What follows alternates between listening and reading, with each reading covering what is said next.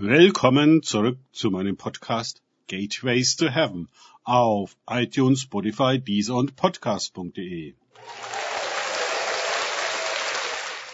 Mein Name ist Markus Herbert und mein Thema heute ist Dein Reich komme.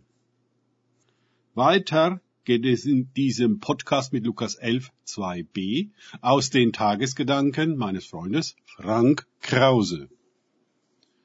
Dein Reich komme. Lukas 11, 2b. Wie im letzten Beitrag bereits besprochen, geizt Lukas gerade hier beim Vater unser mit Worten. Es scheint für ihn nicht das Allerheiligste gewesen zu sein, für was es heute hergenommen wird. Hätten wir nur das Lukas-Evangelium, wer weiß, ob es überhaupt je das kirchliche Standardgebet geworden wäre.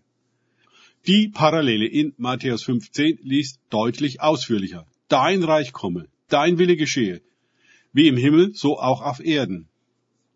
Wenn wir beten, das Reich Gottes komme, dann mag in uns die Idee vorherrschen, dass dieses Reich in einer fernen Zukunft einmal kommt.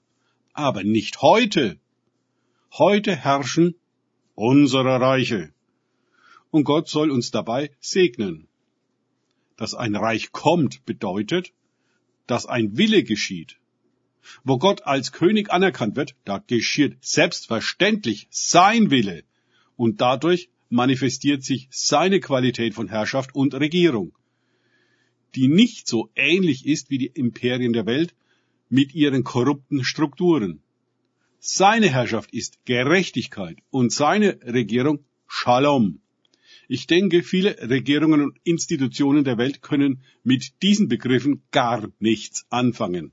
Alles ist Geschäft. Mammon lässt grüßen.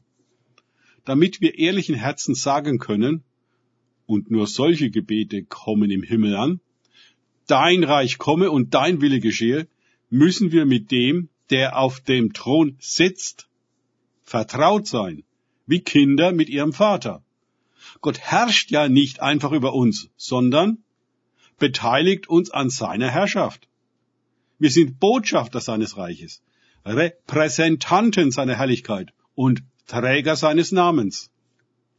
Gottes Reich beginnt seine Herrschaft nicht äußerlich, sondern innerlich. Gerechtigkeit und Frieden müssen zuerst in uns Gestalt gewinnen, ehe sie durch uns in der Welt zum Zuge kommen. Ein himmlisches Reich braucht himmlische Menschen. Wir können doch nicht davon ausgehen, wir bleiben dieselben, wenn Gottes Reich kommt. Wie erfahren sind wir denn mit dem Recht und dem Frieden des Himmels? Das Gericht fängt am Hause Gottes an, heißt es. Die Gemeinde hat immer den Vortritt, auch im Gericht.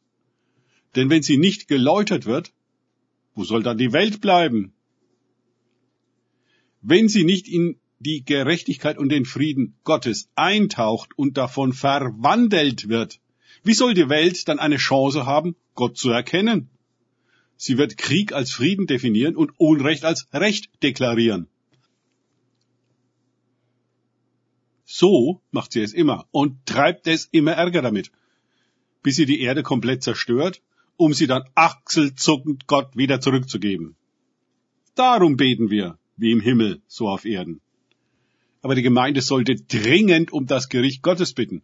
Heute und hier und jetzt. Aber nicht für die anderen, sondern für sich selbst. Gott muss sie zurechtbringen und klären, reinigen und entlasten, sonst wird das mit ihr nichts weil sie für das Reich Gottes ansonsten untauglich ist. Das Reich Gottes ist das Thema Jesus und der Evangelien. Man kann die Evangelien darum zusammengenommen auch das Evangelium vom Reich Gottes bezeichnen, wie etwa in Apostelgeschichte 8, 12. Wenn wir um das Erscheinen dieses Reiches bitten, dann sollte dies zuerst bei einem jeden von uns ganz persönlich geschehen. Der Heilige Geist muss uns die Wirklichkeit dieses Reiches bzw. dieses Willens offenbaren. Sonst beten wir wie die Blinden über der Farbe. Und wenn wir dann eine solche Offenbarung erhalten, werden wir nicht mehr jeden Sonntag das Vaterunser runterbeten können? Vielleicht würden wir schon nach den Worten unser Vater in Tränen ausbrechen. Wir wissen dann, zumindest ansatzweise, was geschehen würde, wenn das Reich Gottes wirklich käme. Und wir befürchten zu Recht, die Gemeinde ist noch nicht bereit dazu und würde nicht damit umgehen können, wenn es kommt. Denn dann müsste so viel von ihr gehen. Vieles hätte im Feuer der Gegenwart Gottes keinen Bestand. Ich halte es sehr wohl für möglich, dass das Reich Gottes für das Reich der Kirche eine Bedrohung darstellt, ganz so, wie Jesus seinerzeit eine Bedrohung für die Synagoge und ihre Schriftgelehrten war. Danke fürs Zuhören. Denkt bitte immer daran. Kenne ich es oder kann ich es? Im Sinne von erlebe ich es. Erst sich auf Gott und Begegnungen mit ihm einlassen, bringt wahres Leben und den Shalom Gottes. Gott segne euch und wir hören uns wieder.